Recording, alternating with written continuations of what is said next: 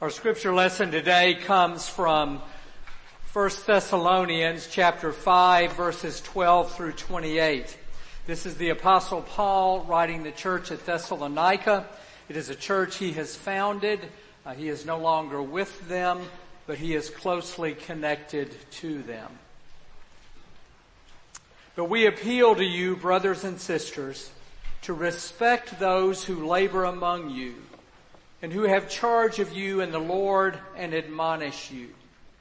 Esteem them very highly in love because of their work.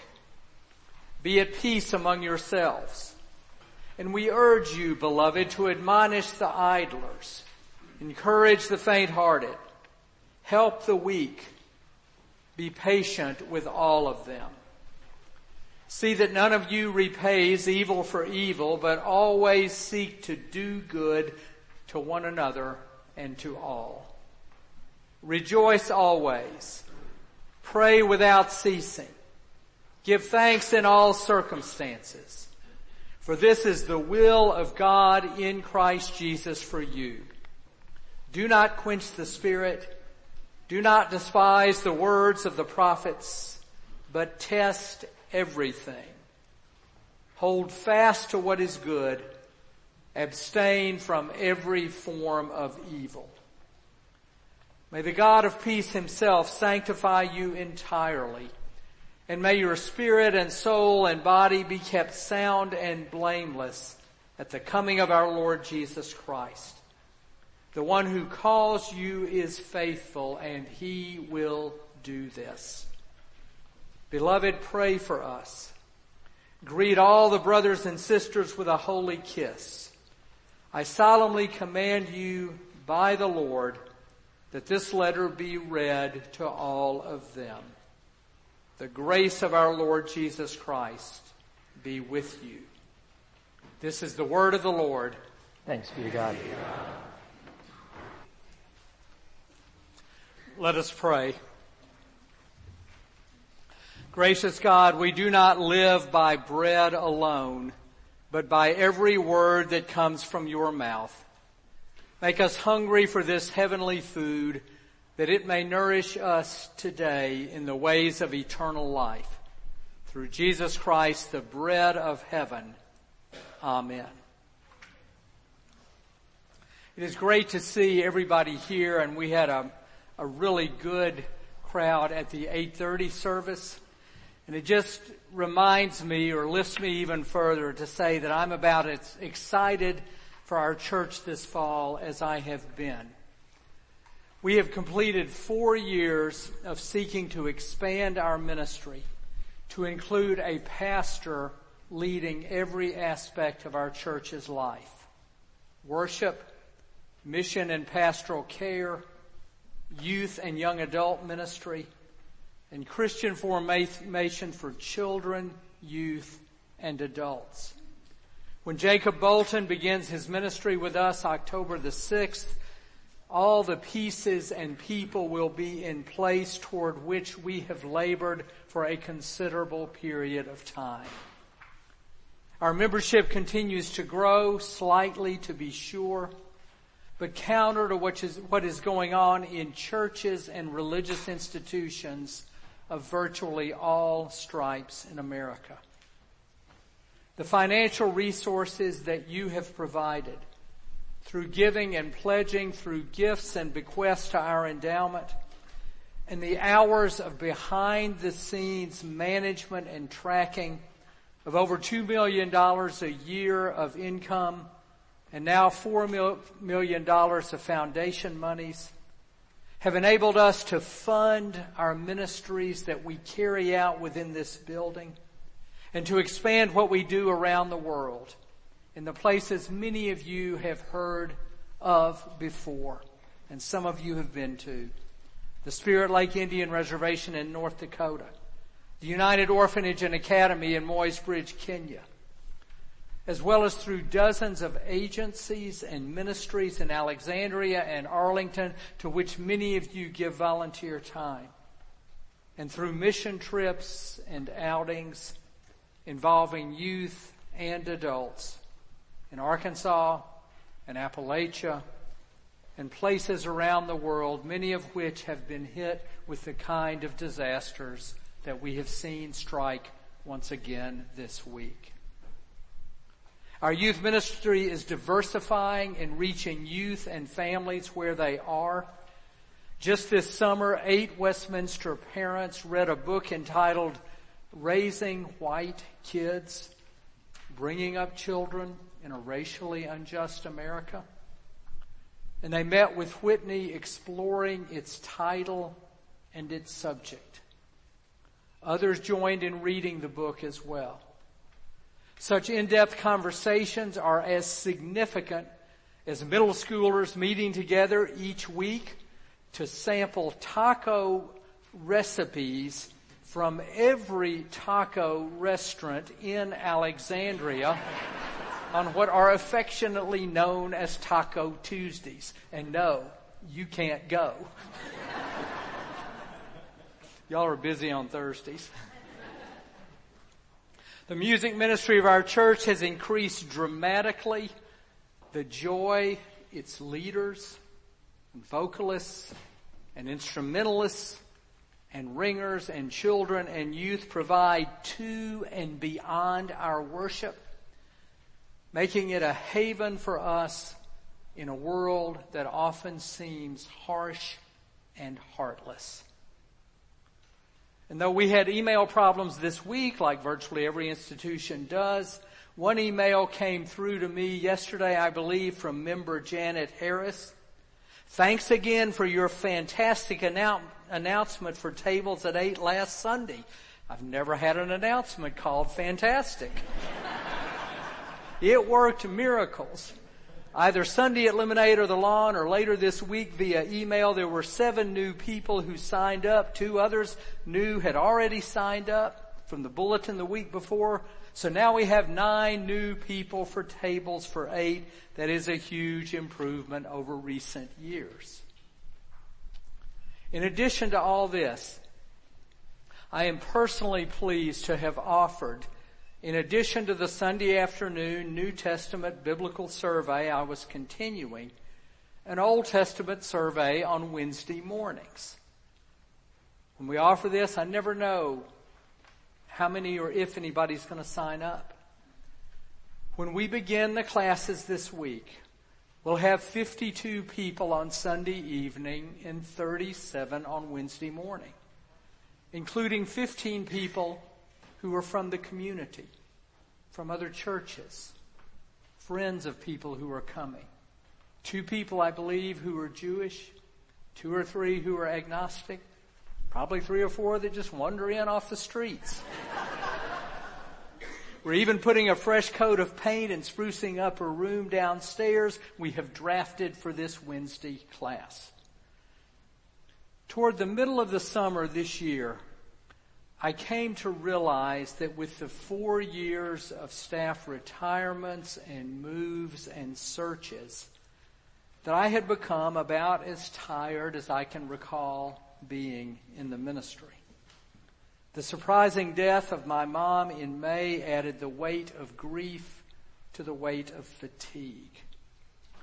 But our vacation happened to be perfectly timed. We had just finalized the offer with Jacob. And so coming back from vacation, I have been as renewed by the congregation's enthusiasm as I was when I first was called to this pulpit 15 years ago. And my spirits are as bright as the new marquee and lighting on the front lawn, as the new parking lot signs in the parking lot, as the freshly polished brass rail in the hallway to the chapel and the parlor. You've got to check it out sometime. and soon we'll have a bright new hospitable entrance to what is probably the most used space in the building, Fellowship Hall. Earlier this summer, I read a book which quotes George Orwell, who in the time of violence and chaos in the middle of the 20th century wrote, restatement of the obvious is the first duty of intelligent people. it struck me, it struck me that as we kick off our program year this fall, I want to build on the sermons I preached last fall. Both of which falls, both of which series could be labeled the restatement of the obvious. I want us to examine another series of questions this fall. Why worship? Why learn? Why mission? Why community? Why organized religion? Why involvement? Why giving? I hope that while I will be restating the obvious, I will restate it in ways that remind us of who we are and why we are here in this congregation of God's people. I want to begin with why worship. Why attend church? Sunday morning, virtually every Sunday of the year. Why sing hymns, listen to anthems, speak to God to confess our sins, reflect on our lives, ask God's forgiveness or help or intervention or comfort or understanding. Why listen to announcements? Sign in on the blue fellowship pads, pass an offering plate. Why listen to the reading from an ancient book and then to a sermon based on what's been read? And some Sundays, why partake of bread and wine? Why smile as children come from four corners of the sanctuary for a sermon that's geared for them? Why smile even more warmly when an infant is, infant is carried down the aisle dressed for baptism, the white gown in contrast to the black robe against which he or she is held? Why greet and be greeted by people we may know well we may know slightly or we may not know at all. Why worship? I have a twofold answer to this question among the many answers that are found in the brief passage I read today, any of which could be drawn on for emphasis. These answers come from the oldest known Christian writing Paul's letter to the church at Thessalonica. It was written about the year 51, 17 or so years after the death and resurrection of Christ. Paul had founded the church at Thessalonica. He had left it for another city. He had heard that trouble had erupted in the Thessalonian congregation. He sent Timothy to check it out and was surprised to receive a good report from Timothy about the life of the congregation. In response, Paul writes a positive letter praising the Thessalonians for sticking with their faith, even though Christ had not yet returned as they were expecting, and even though they lived as a minority in an empire which worshiped the Roman emperor and the power of the state, and in which concerns they had over the possibility of persecution were not grounded in paranoia or conspiracy mongering. When Paul writes the Thessalonians, he knows they will read this letter as they gather for worship in a home large enough to accommodate the 40 or so people who will arrive. A home possibly the same size as but not as ornate as our parlor. Paul restates the obvious to the people he loves as a pastor. The first thing that Paul writes the Thessalonians is rejoice. Rejoice. Worship because you know joy. Let your worship draw out the joy that is within you and let your worship lead you to express that joy. Rejoice. You've probably heard people say, if not said yourself, the reason I come to church is that it makes me feel better. Often this statement is accompanied with statements like, I feel peaceful. I'm able to tune all the noise of the world out for an hour. It helps my week go better. It helps me focus on what I'm supposed to be doing, on how I'm supposed to be living. It makes me feel grounded, in touch with God, in touch with myself. One of the earliest short stories Chekhov wrote was entitled Joy. In it, a young man who lives with his parents and sibling in a drab and cramped 19th century Moscow apartment bursts into the apartment one day filled with exuberant joy because his name has appeared in the newspaper. He has received attention. He is famous. He has arrived. He is somebody.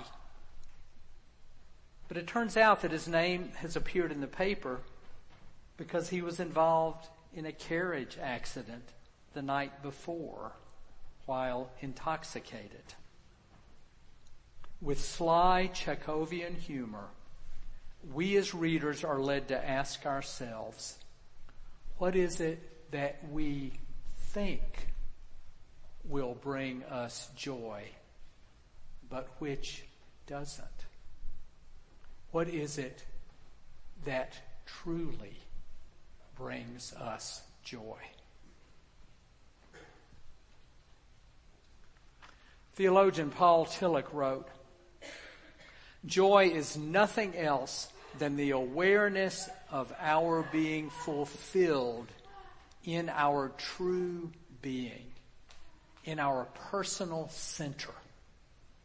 It is reality that gives joy, he says, and reality alone. The Bible so often speaks of joy because it is the most realistic of all books.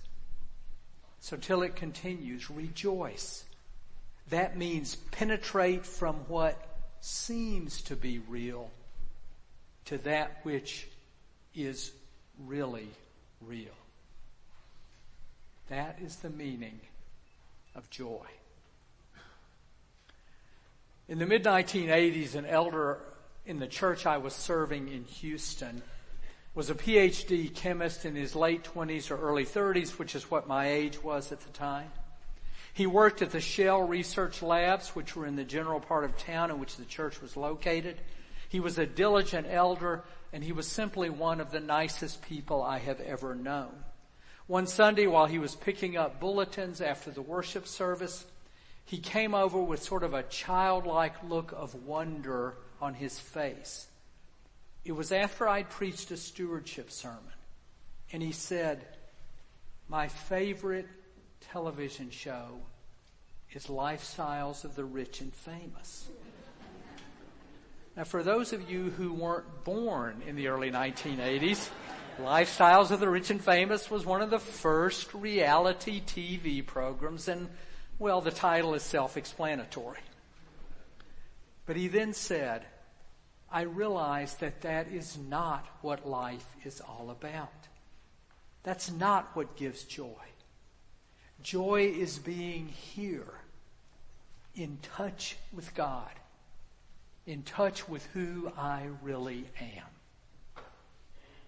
To the Thessalonians, crowded in their living, living room, with drapes drawn in respite perhaps in hiding from the emperor who claims to be all and know all, Paul writes, rejoice, rejoice.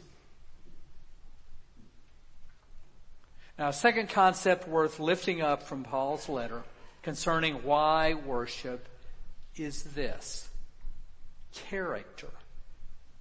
We worship because it strengthens our character.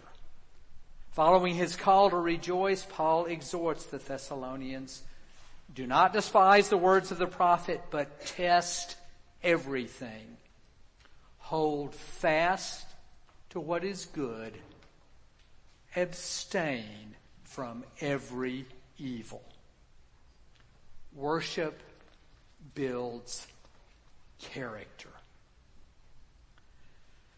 Now I know that the building of character or the vocabulary of character is about as old fashioned as reading a Jane Austen novel or reminiscing about the days that the University of Chicago won a national championship in football.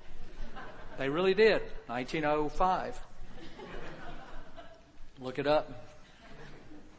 But no matter how old fashioned character building may seem, it is still the task of the human creature, especially those of us who believe or seek to believe in God, to hold character up as one of the two or three most crucial aspects of what it means to be human.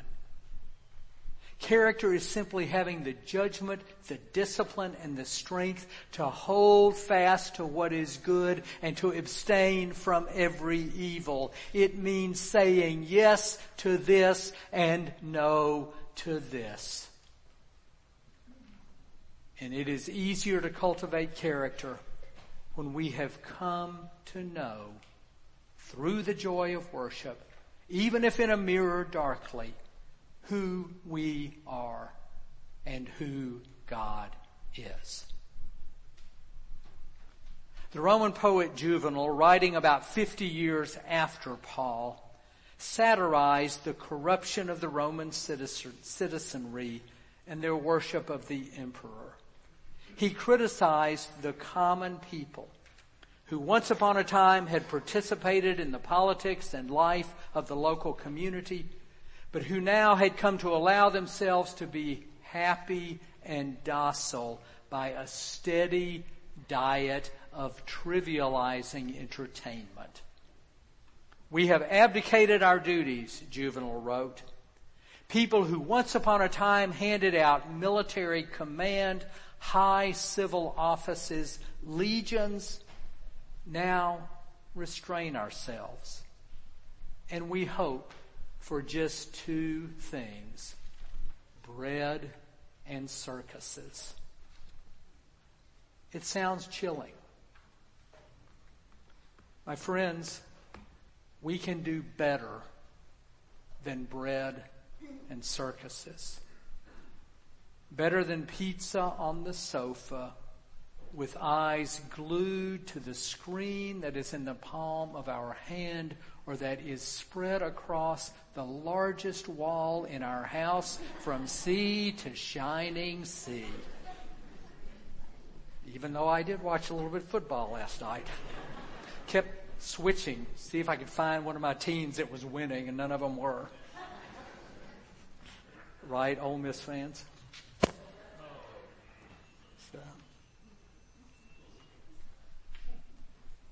Character doesn't grow from bread and circuses. It doesn't grow from lifestyles of the rich and famous. It doesn't even grow from lifestyles of the unrich and unfamous. Among other places, character comes from being here in worship Sunday after Sunday. Character comes from worship. Hold fast to what is good Abstain from every form of evil. Yes to this, no to that. Joy and character. That is why we worship. Amen.